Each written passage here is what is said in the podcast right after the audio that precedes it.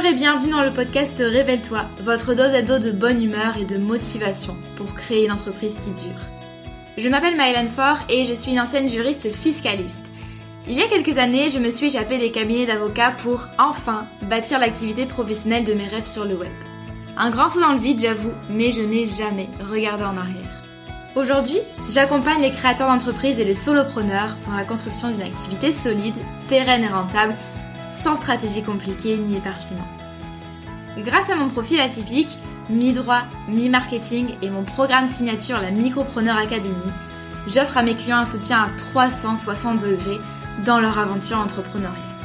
Dans ce podcast, vous ne trouverez sûrement pas de recettes magiques ni de conseils bateaux, mais un vrai partage d'expériences et de connaissances, sans tabou ni paillettes.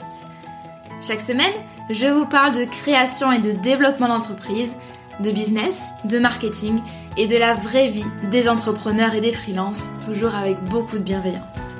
Si vous aimez ce podcast, n'hésitez pas à le partager autour de vous et à laisser 5 étoiles sur votre plateforme d'écoute préférée. Je vous souhaite une agréable écoute.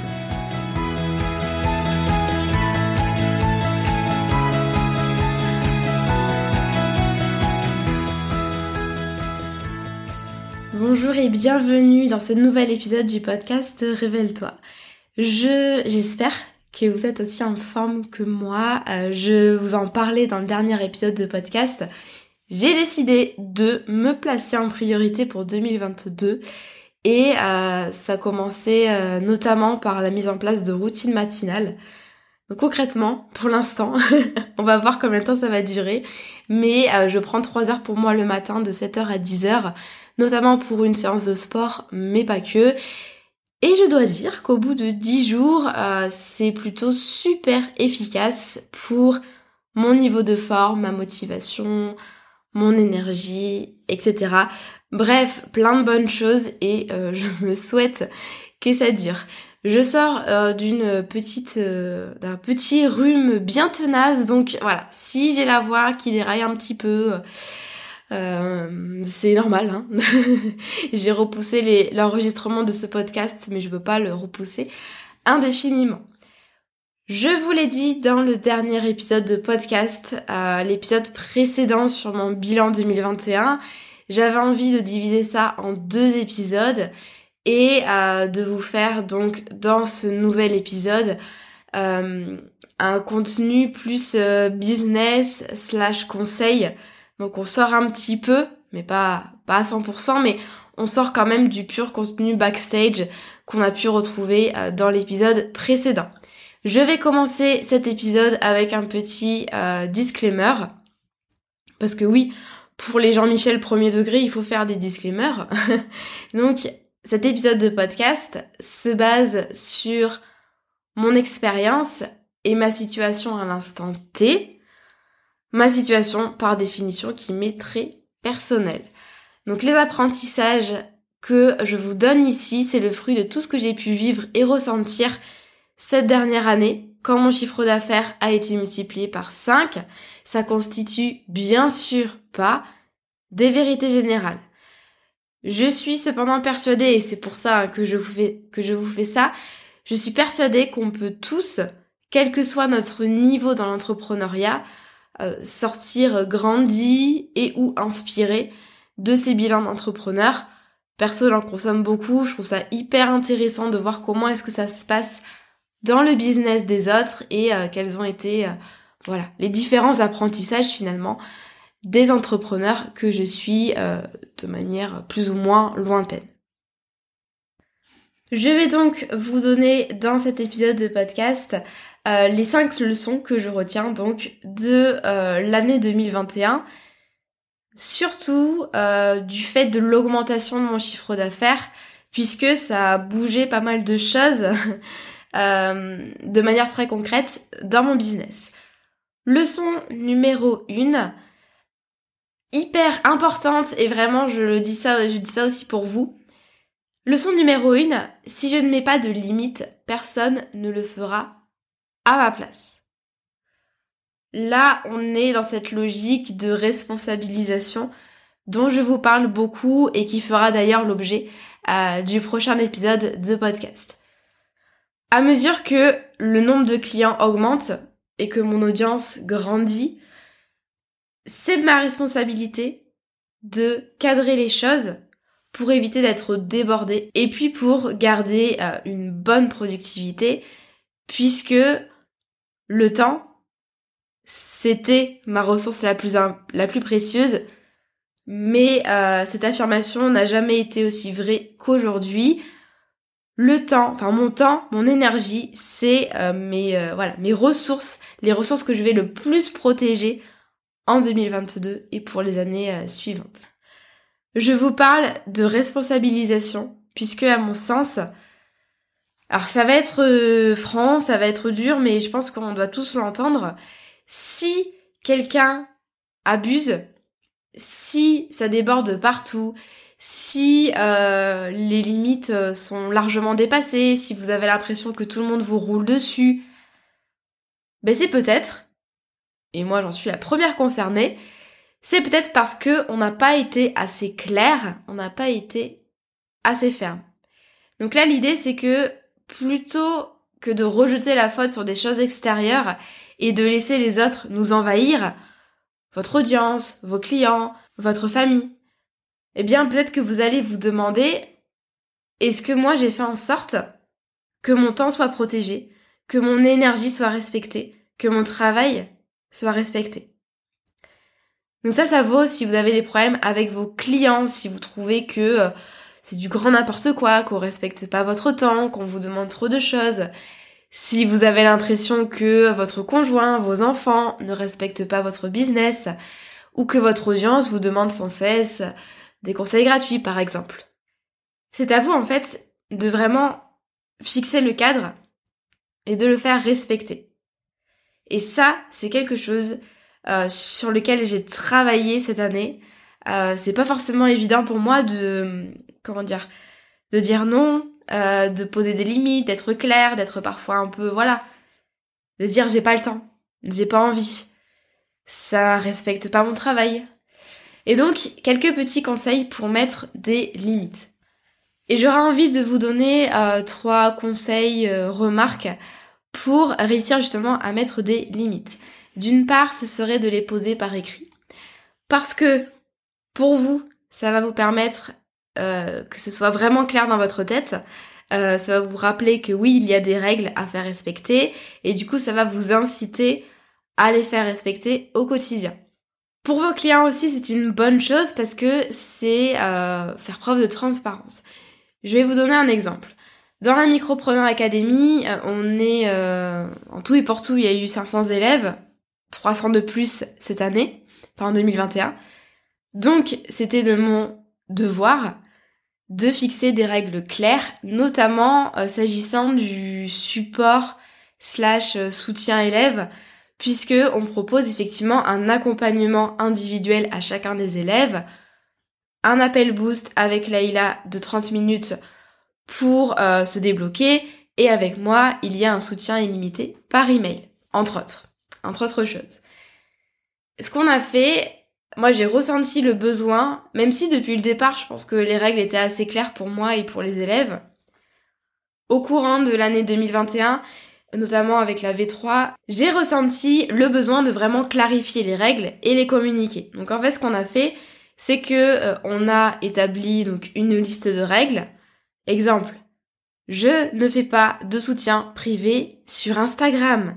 Je ne réponds pas aux questions par rapport à la formation. Je ne donne pas du feedback personnel sur Instagram. Et je ne résous pas non plus les problèmes techniques, style mon mot de passe est perdu ou mon paiement n'est pas passé. Ça, ça paraît bête, mais le truc c'est que ça alourdissait énormément Pourtant, j'en avais pas beaucoup, mais ça alourdit énormément euh, ma boîte euh, de messages privés sur Instagram qui est déjà très remplie, ça ne me permettait pas d'être réactive et de répondre de manière efficace. Donc, on sépare ça. Les élèves ont accès à une boîte mail euh, qu'ils peuvent euh, voilà utiliser tout le temps quand ils veulent. Donc pas de message, pas de soutien sur Instagram, pas de soutien individuel ni euh, d'appel boost avec Layla au-delà de 4 mois. Quand on rentre dans l'académie, c'est 4 mois de soutien. On fait de très rares exceptions pour des raisons médicales, notamment accouchement, Mais voilà, la règle, c'est 4 mois. Au-delà de 4 mois, si tu as une question, tu la poses dans le groupe Slack. Au niveau du groupe Slack, on a aussi euh, clarifié les choses. Le groupe Slack, c'est pas un dû. C'est pas un dû. Enfin, notre réponse, notre participation, notre présence n'est pas un dû. Le groupe Slack, c'est avant tout pour rencontrer la communauté. Layla est là pour répondre au quotidien. Moi, je suis plusieurs fois par semaine. Mais en fait, j'ai aucune obligation de répondre de manière complète, personnalisée et rapide au message, sachant qu'il y a déjà le soutien individuel pendant 4 mois. Ça entraîne par exemple le fait de ne pas me taguer. On n'a pas besoin de me taguer pour me demander une réponse. Si moi je juge pertinent, alors je réponds. Sinon, les membres de la communauté en général, même ça arrive qu'ils répondent même mieux que moi, avec d'autres perspectives, d'autres idées, etc.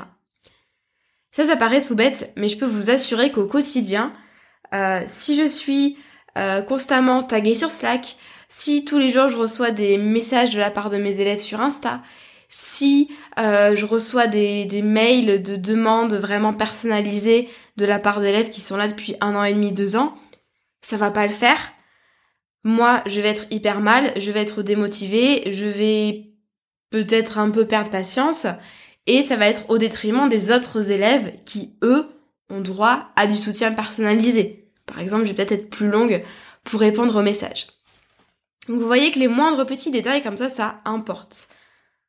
On a mis ces règles, donc l'idée c'est de les, euh, déterminer, mais ensuite il faut communiquer là-dessus. Donc on a mis ça sur le livret de bienvenue, on rappelle ça sur le live de bienvenue, on euh, a mis ça dans un module introductif, le module 0, sur la plateforme de formation.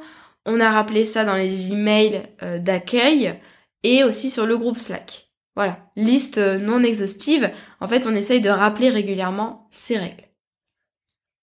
Donc ça, c'est euh, mon premier conseil pour mettre des limites, c'est vraiment les poser par écrit. Deuxième conseil, ce serait d'apprendre à dire non. Moi, je suis pas, comment dire, c'était pas quelque chose de naturel pour moi que de dire non j'ai du mal, enfin j'avais du mal à refuser certaines choses, surtout quand c'est des choses positives comme par exemple des collaborations, des demandes euh, de rencontres, etc. Le problème, et ça je le dis, euh, je dis les choses comme elles sont. Voilà, je c'est pas loin de moi euh, l'envie et l'idée et le besoin de me la péter et de grossir les traits, mais effectivement, mais je commence à avoir de plus en plus de personnes qui me suivent. Euh, je reçois beaucoup de mails chaque jour, je reçois énormément de messages Instagram. Voilà. Le, le flux des messages est super important, les sollicitations sont hyper nombreuses. Donc, j'ai appris cette année, et maintenant je le fais de manière naturelle et sans avoir besoin de m'excuser, euh, puisque encore une fois, mon temps est ma ressource la plus précieuse je ne fais plus de consulting gratuit par message, il n'y a pas de raison que, ça vienne en déduction euh, du temps que je passe pour mes élèves. Et aussi, moi, la mission de mon entreprise, c'est de permettre au plus grand nombre de personnes possible de vivre une vie professionnelle épanouie, notamment par l'entrepreneuriat. Pour ceux qui sentent qu'ils ont vraiment envie de ça, en fait, pour euh, avoir du sens dans leur quotidien. Moi, la réalisation de ma mission, elle se fait euh, en, créant et en diffusant du contenu gratuit à grande échelle. J'essaye de travailler sur ça, sur ma visibilité.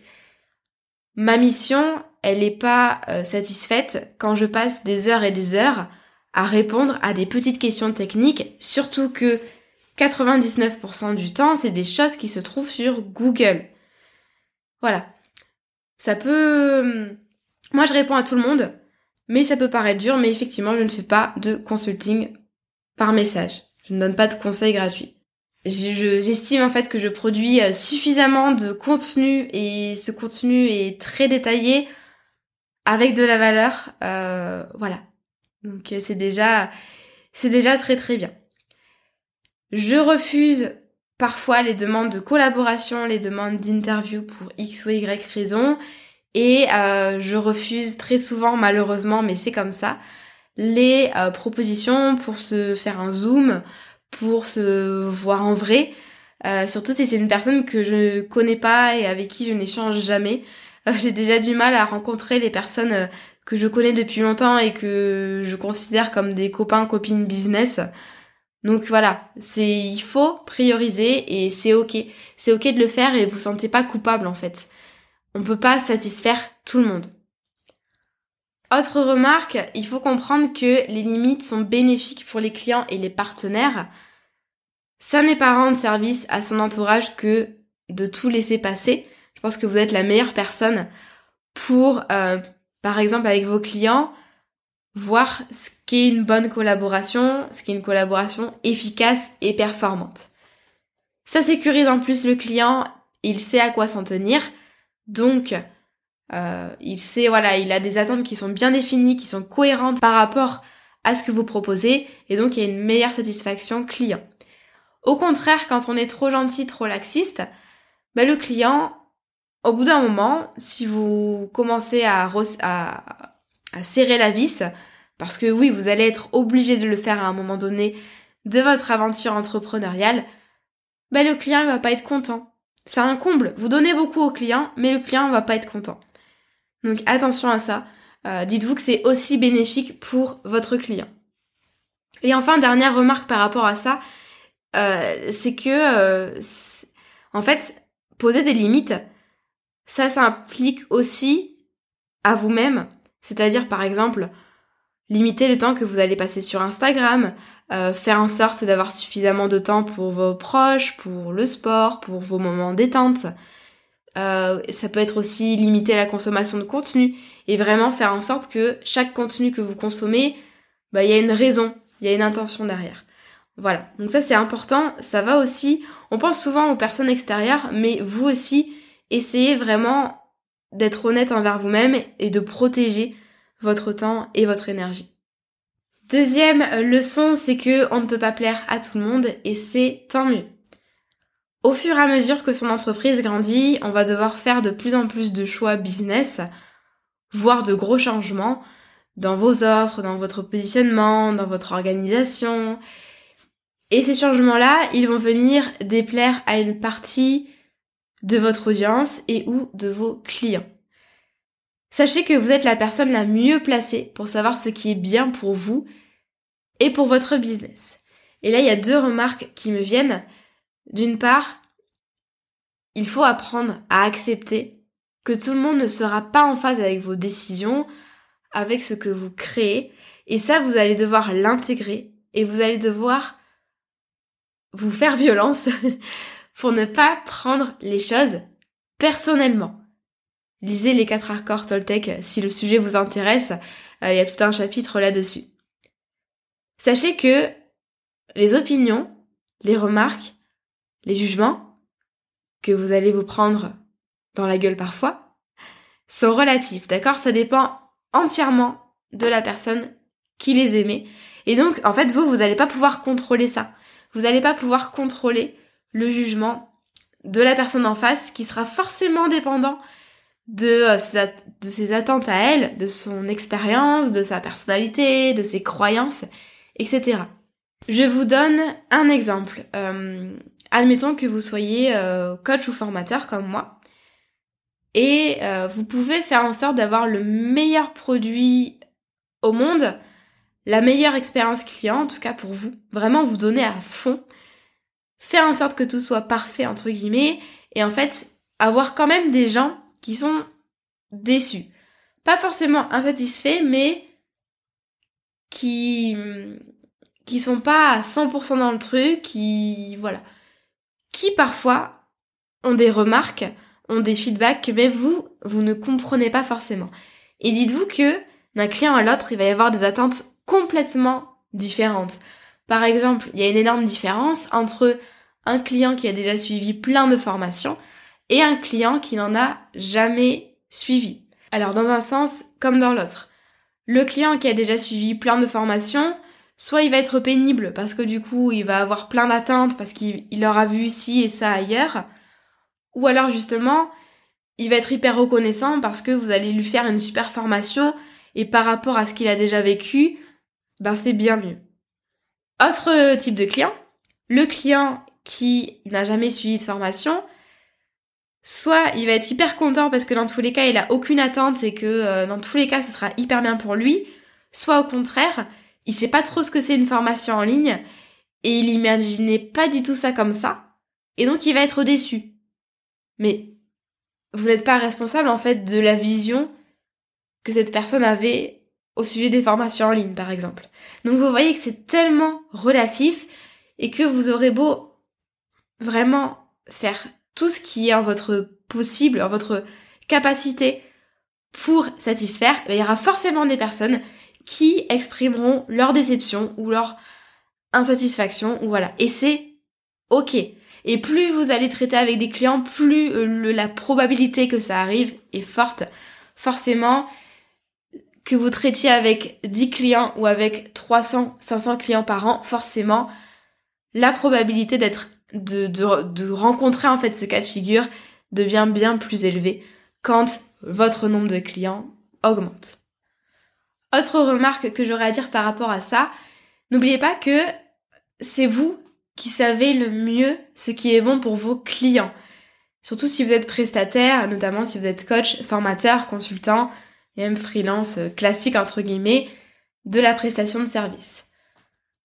Exemple, dans la Micropreneur Academy, j'écoute le feedback des clients, mais en tant que formatrice, c'est à moi que revient la décision au niveau des choix pédagogiques, au niveau du déroulé pédagogique, de l'expérience client même, parce que je suis la plus à même de savoir ce qui est bon, ce qui peut rapporter des résultats à mes clients, même si mes clients voudraient autre chose la balance, elle n'est pas forcément facile hein, à trouver entre euh, les, envies des clients, les préférences, et ce qui est le mieux pour eux.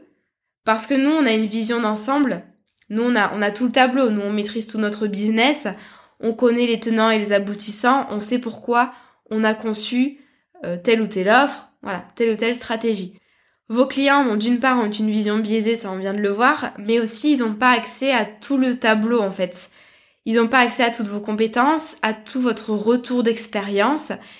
Ils ne connaissent pas le profil de vos autres clients, etc. Donc en fait, ils ne voient que ce qu'ils utilisent, ils ne voient que ce à quoi ils ont accès. Donc forcément, c'est les mieux placés pour vous faire un retour, mais en même temps, pas tellement. C'est pas facile, hein, cette question-là, mais les choix, par exemple, pour la pédagogie de vos élèves, si vous êtes, si vous êtes formateur, c'est à vous de les prendre. Je vous donne un exemple. Euh, moi, dans la Micropreneur Academy, je ne fais plus de live parce que euh, je, pour plein de raisons différentes, mais la première, c'est que au bout de deux ans de live, j'ai apporté tout ce que j'avais à apporter, et je pense que mes élèves n'ont pas besoin de nouvelles infos de ma part. Ils n'ont pas besoin de nouvelles choses, de toujours apprendre, apprendre, apprendre tous les mois, avec de nouveaux lives en plus des modules de formation. Et en même temps, je pense qu'ils ont besoin d'une part d'un côté plus mindset, donc des contenus dev perso, et en plus de ça, ils ont besoin d'une de quelqu'un avec une autre pédagogie, une autre manière de voir les choses. Et donc c'est pour ça que en plus moi de tout ce que je donne dans l'académie, c'était déjà beaucoup, eh bien, j'ai demandé à Laïla d'assurer trois lives par mois. Le quatrième, c'est un live expert avec une personne extérieure. Et ça, c'est un choix que j'ai fait. Euh, je pense qu'il y en a plein qui auraient aimé que je continue à faire des lives, mais dans l'intérêt pédagogique des élèves, j'ai arrêté d'en faire.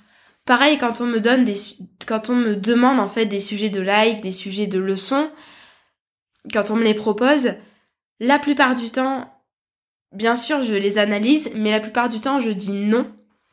Parce que je trouve que c'est pas, que, que ce serait pas toujours la même chose, hein, que ce serait pas dans l'intérêt de mes élèves. Ils n'ont pas besoin de savoir ça pour avancer. Donc c'est pas facile, mais vraiment, il faut il faut se faire confiance, en fait. Il faut réussir euh, à s'écouter. Vous êtes la personne la mieux placée pour euh, savoir ce qui est bon, en fait, pour vos clients. Au niveau bien sûr de, euh, du contenu gratuit, de l'audience, euh, là il y a aussi des choses à dire sur le fait qu'on ne peut pas plaire à tout le monde.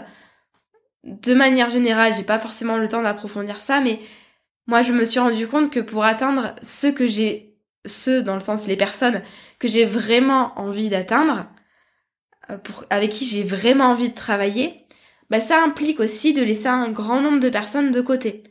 Parce que mes idées, ma pédagogie, mon caractère, ça va pas aller pour tout le monde. Et en fait, plutôt que d'être hyper généraliste et du coup euh, d'être un peu, euh, comment dire, de pas apporter grand chose, d'être un peu plante verte, bah je préfère affirmer mes idées.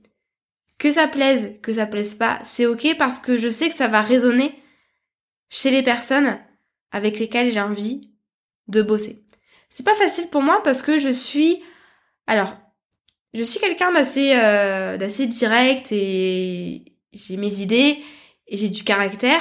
Mais dans mes rapports avec les personnes, je suis plutôt dans, la, je suis plutôt pardon dans la diplomatie, le fait d'éviter le conflit et de pas non plus voilà aller aller euh, comment dire sur le devant euh, avec mes idées et voilà.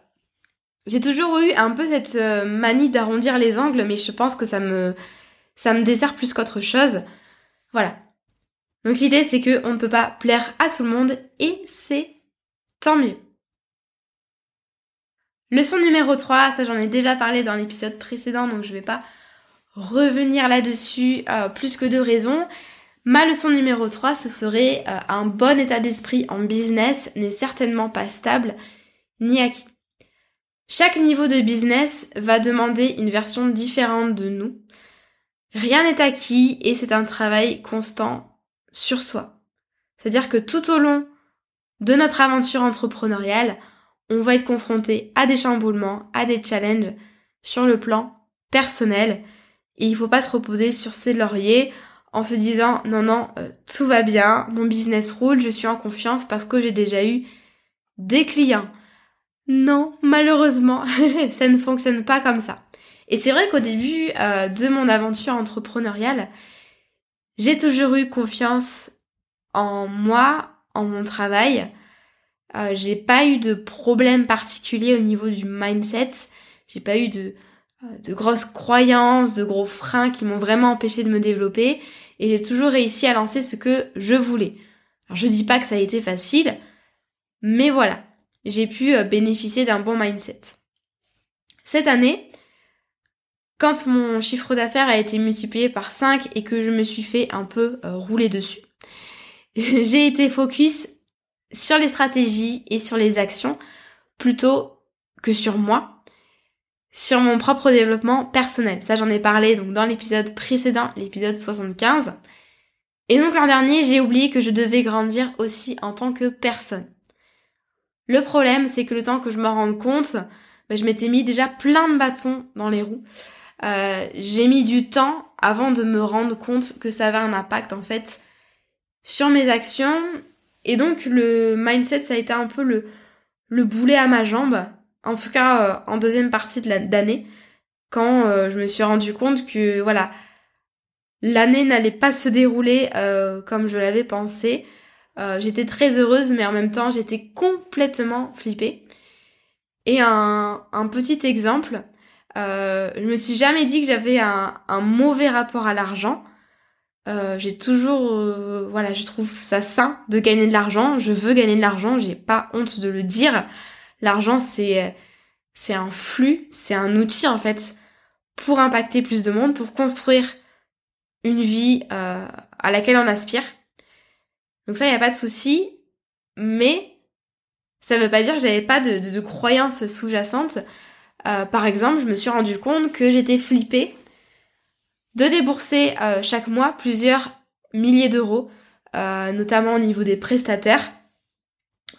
puisque vous savez, je bosse avec notamment Laïla qui dont je suis la seule cliente en fait, elle bosse quasi à temps complet sur le business, donc forcément c'est un coût mensuel. Et en fait, ça m'arrivait. Euh... Alors, j'étais pas mécontente de le faire, mais je me disais, oulala, là là, mais c'est chaud quoi. C'est chaud.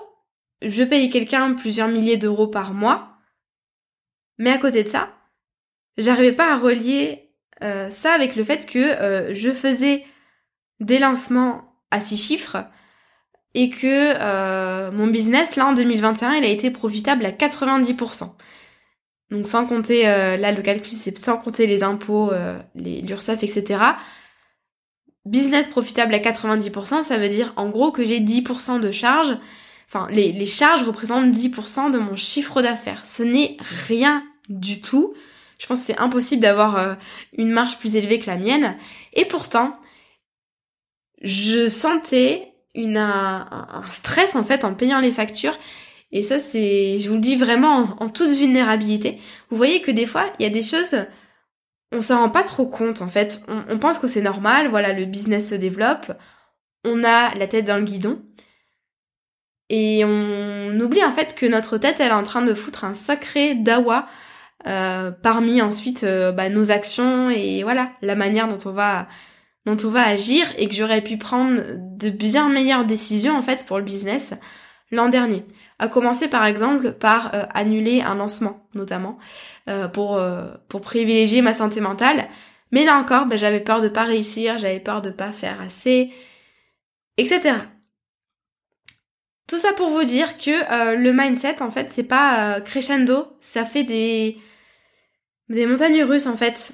Et il faut il faut rester à l'écoute. Donc ma, ce que je vais faire en 2022, ma, la, petite solution, il n'y a pas de solution miracle, mais c'est que d'une part, je vais être beaucoup plus à l'écoute de mes émotions et de mes ressentis pour vraiment réussir à mettre le doigt sur, euh, sur ce qui bloque et ne pas attendre trop de temps. Je pense que la pratique du journaling va m'aider. Donc le journaling, c'est le fait en fait d'écrire de manière quotidienne ou hebdomadaire ou quand on en a envie, d'écrire ses pensées dans un journal. Que ce soit de manière guidée ou non, peu importe. Euh, moi, je, pour l'instant, c'est pas de manière guidée, donc en fait, je laisse mon esprit un petit peu euh, euh, écrire ce qu'il a envie d'écrire, mais ça me permet de vraiment prendre du recul et de mettre le doigt en fait sur des, des schémas qui se répètent dans ma tête et qui sont pas forcément bons. Et puis bien sûr, je pense que je me ferai accompagner cette année. je pense que c'est c'est la solution quand on quand on a l'impression que voilà la, la, tête fait un peu de forcing pour rester dans la zone de confort et dans des anciennes croyances. Donc voilà, me faire coacher sur le plan euh, mindset slash dev perso. Quatrième leçon, là encore super importante, on n'a pas besoin d'en faire plus ni plus compliqué pour réussir. Ça c'est une croyance que j'avais et que je sais que vous avez aussi pour grandir, on a l'impression qu'il faut toujours rajouter des choses. Ça peut être vrai au départ, dans une certaine mesure, mais une fois qu'on a un business bien installé, le challenge, ça va surtout être un de consolider et de euh, délaguer au fur et à mesure.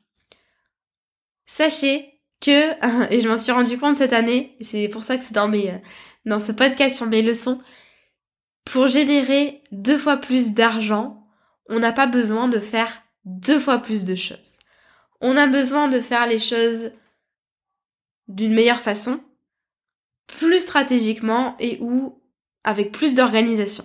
Mais on n'a pas besoin de se dédoubler. On n'a pas besoin de travailler deux fois plus. On n'a pas besoin d'être, d'avoir deux fois plus d'offres, euh, d'être sur deux fois plus de canaux de communication, par exemple. Et ça, euh, cette année, je l'ai vu à trois égards. Je l'ai vu au niveau de mes offres, je l'ai vu au niveau de ma communication et je l'ai vu au niveau euh, de mon système de vente. Et donc j'avais envie de, vous montrer un petit peu les backstage. Au niveau des offres, il y a une seule offre qui a généré 95% de mon chiffre d'affaires et donc qui est à l'origine de la multiplication par 5 de mon chiffre d'affaires. C'est la micropreneur Académie. Je vous laisse méditer là-dessus, je pense qu'il n'y a pas d'autres commentaires euh, à faire. Au niveau de ma communication, les écoutes de mon podcast ont été multipliées par 4, Instagram par 2, newsletter, euh, j'ai plus les chiffres en tête, mais par 3 ou 4. Je n'ai pas rajouté de canal de communication. Ce sont les mêmes canaux depuis 2-3 ans. Je euh, n'ai pas rajouté LinkedIn par exemple, je n'ai pas rajouté YouTube. YouTube, j'avais vraiment envie de me lancer sur YouTube en 2021. En fait, j'ai juste eu pas le choix que de repousser ce projet parce qu'en fait, j'ai déjà pas eu le temps de vraiment être régulière sur mes autres plateformes que je n'allais pas euh, partir sur autre chose. Ça c'est hyper important pour moi. On peut s'étendre, on peut rajouter des choses, ok. Quand d'une part on est sûr que c'est hyper pertinent et quand d'autre part on arrive déjà, on est hyper organisé déjà. Pour le reste, on arrive à faire un travail qualitatif en temps et en heure. Donc moi, je me suis dit, tant que j'ai pas été parfaitement régulière dans mon contenu au moins trois mois d'affilée, je ne vais pas m'occuper de mon projet YouTube. Et au moins c'est comme ça que j'avance et j'évite de m'éparpiller euh, dans tous les sens. Ensuite au niveau de mon système de vente, euh, j'en parlais dans l'épisode précédent, j'ai fait donc trois lancements l'an dernier, c'est-à-dire que j'ai ouvert trois fois les portes de la Micropreneur Academy et euh, donc pour un seul produit. Donc trois lancements pour un produit. Le premier lancement, j'ai décidé de faire pour la première fois un défi gratuit, donc un challenge, c'est la même chose. 5 jours pour créer une entreprise qui cartonne. J'ai eu des super retours. Par contre, ça a été, euh, ça m'a pompé de l'énergie. Euh, c'est pour une introvertie comme moi, faire 5 jours, tout, le temps, toute la journée sur un groupe Facebook, faire des lives tous les soirs, publier des contenus, le matin, répondre aux commentaires, etc. Repartager sur Insta, euh, euh, répondre en fait sur Insta au feedback, etc. Ça m'a pris une énergie de malade. Donc j'ai eu des super retours, mais en fait j'ai été épuisée pour ensuite, trop épuisée pour promouvoir vraiment de manière efficace euh, la Micropreneur Academy. Or c'était quand même un petit peu l'objectif de ce lancement. Donc je me suis dit, plus jamais ou en tout cas pas dans ces conditions, parce que c'est vrai que euh, en plus je, venais de faire la refonte de mon produit, euh, donc l'académie, je venais de publier la V2 de l'académie après 4 mois de travail, donc voilà, j'étais déjà pas dans un niveau de forme énorme.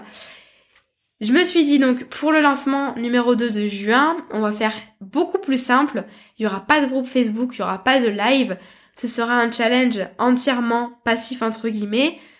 Chaque jour, je vais envoyer un mail et il y aura euh, un cahier d'exercice et une vidéo préenregistrée. Donc c'était beaucoup, beaucoup moins de boulot et de pression pour moi. Et à ce lancement, j'ai augmenté mes ventes de 100% quasiment, c'est-à-dire que j'ai fait deux fois plus de ventes, alors qu'on n'était que quatre mois après. Il y a eu que quatre mois entre les deux lancements. Le premier c'était en février et le deuxième c'était en juin.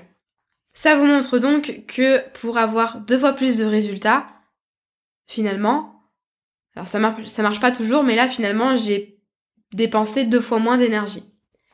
Il faut dire que quand on fait les choses une fois, c'est bien plus facile ensuite de les refaire forcément. C'est pour ça que c'est hyper puissant en fait de capitaliser sur l'existant.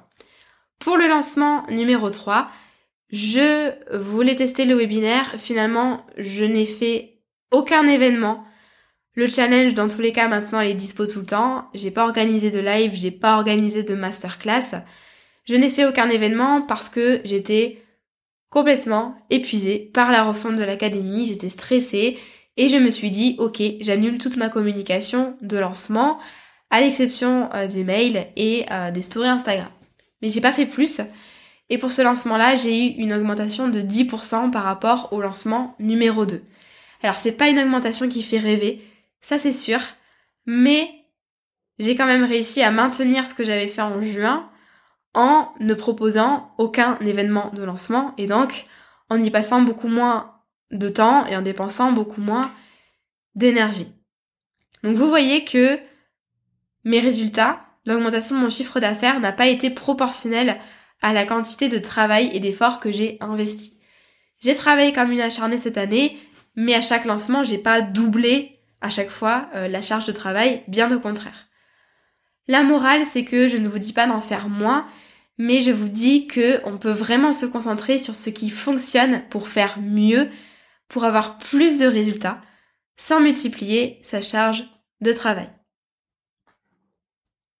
Leçon numéro 5, et ce sera la dernière, et je regarde le chrono, et comme d'habitude, j'ai un peu trop papoté, mais c'est vrai que euh, malgré la longueur de l'épisode précédent, il faut croire que j'avais encore plein de choses à vous dire. Donc leçon numéro 5, avoir plus ne signifie pas qu'on sera plus heureux, plus épanoui, plus serein. On tombe trop vite euh, dans les objectifs toujours plus ambitieux, surtout quand ça fonctionne bien. Vous allez me dire c'est un problème de riche, oui, mais à chaque degré du business, c'est problème. Euh, les problèmes ne disparaissent pas en fait quand ça va bien, bien au contraire.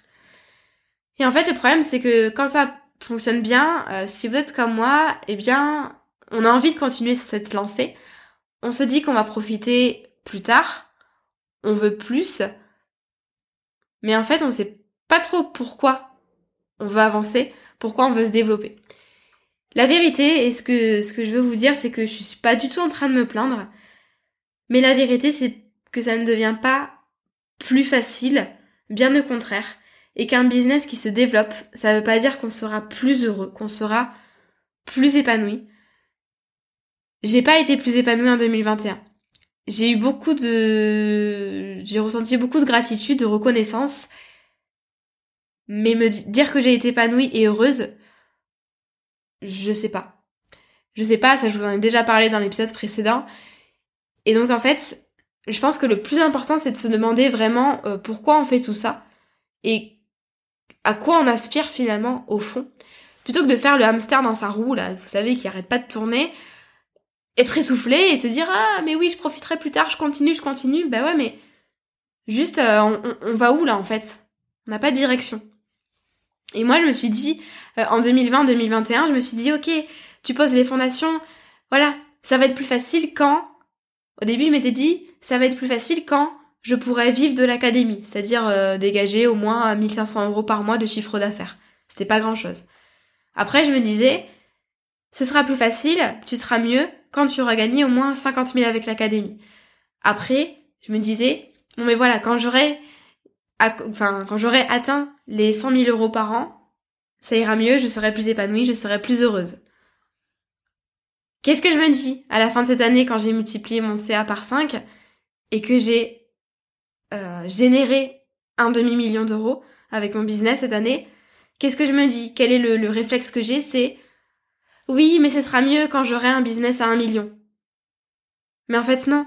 En fait, je serai jamais satisfaite je serai jamais heureuse et je pourrai jamais en profiter si je mets pas sur euh, le, business sur pause.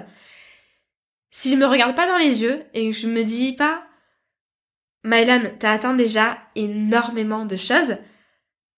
Meuf, lâche un peu du lest, profite, arrête de toujours courir après des objectifs et pourquoi en fait? Tu continues à courir après des objectifs. Et donc c'est la raison pour laquelle par exemple, bah, je prends le risque, c'est pas grave, de faire que deux lancements de l'académie l'an prochain. Le premier, ce sera en juin. Donc ça veut dire que, bah ouais, peut-être pas de trésor euh, énorme les premiers mois, mais c'est ok. Euh, je prends le risque de prendre moins de projets, euh, d'annuler des choses, de faire moins de choses, de travailler moins. J'ai envie de travailler 25 heures par semaine cette année. J'espère m'y tenir et en tout cas ça va être bien plus important que de courir après des objectifs business qui sont pas les miens en fait. Voilà, là je encore une fois, je suis hyper sincère avec vous.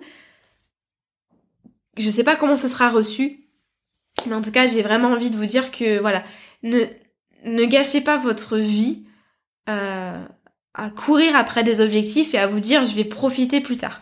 Alors évidemment, si vous gagnez pas encore d'argent avec votre business, je comprends absolument que ce soit une source d'inquiétude et que vous ayez hâte de gagner de l'argent. Ça c'est sûr. Mais passé un certain stade, vous allez vous rendre compte qu'en fait, euh, alors tout le monde n'est pas comme moi, mais en tout cas, si vous êtes comme moi, faites attention et demandez-vous vraiment ce que vous voulez vraiment. Donc voilà, j'avais aussi des phrases comme euh, je fais ça pour être heureuse et euh, bien dans ma vie personnelle à la fin. Mais en fait, elle est où la fin? Quand c'est que je vais me dire ok, donc maintenant je me repose et je suis bien dans ma vie personnelle. Vous voyez un petit peu les, les réflexions que j'avais dans ma tête. Et aussi, euh, au niveau des problèmes, on a l'impression que c'est plus facile euh, ce qu'il est, parce qu'en fait, en soi, on a plus... Quand on a des clients régulièrement, quand on a euh, de la trésorerie, forcément, c'est plus facile d'investir, de penser à la suite. Mais bah il y a des problèmes qui, qui arrivent, des choses qu'on n'avait pas l'habitude de gérer. Moi, par exemple, en termes de recrutement, délégation, management, je suis partie de zéro et j'ai dû apprendre vite et bien, euh, ce qui est hyper difficile, quand on n'y connaît rien, quand on n'a pas d'expérience vraiment dans le salariat et que en plus on a déjà un emploi du temps vraiment hyper chargé et qu'on n'arrive pas déjà à gérer euh, les, tâches qui permettent bah, de maintenir le business à flot. Également, plus on gagne en visibilité, plus euh, on reçoit de critiques, euh, bienveillantes ou non. Personnellement, ça m'arrive de recevoir des messages dégueulasses, insultants. Euh, j'ai déjà eu, oui, tu n'as pas honte de te faire de l'argent sur le dos des gens, par exemple. Alors, spoiler alert, moi je ne force personne à me donner de l'argent.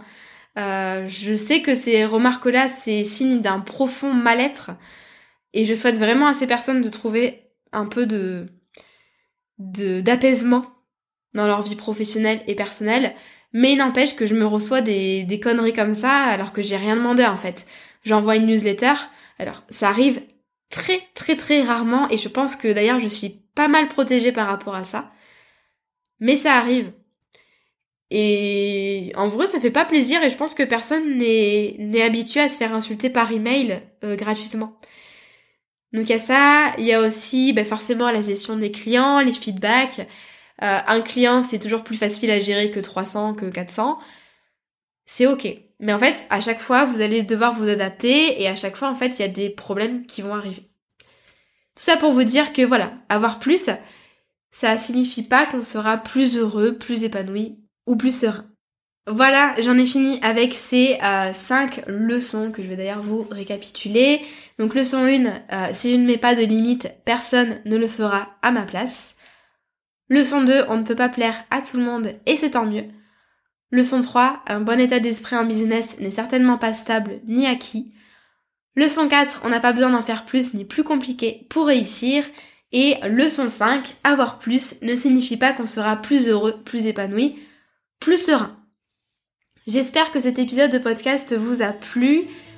N'hésitez pas, je l'ai dit la semaine dernière, euh, n'hésitez pas à me taguer en story Instagram. J'adore euh, voir quand vous m'écoutez, j'aime bien avoir votre feedback à chaud, etc. Donc n'hésitez pas, quand vous pensez à moi, quand vous écoutez mon épisode de podcast, à faire une petite story Instagram et, euh, et à partager le podcast autour de vous. Je serai ravie d'en discuter avec vous sur Instagram. Je vous souhaite une bonne journée ou une bonne soirée selon votre heure d'écoute et je vous dis à très vite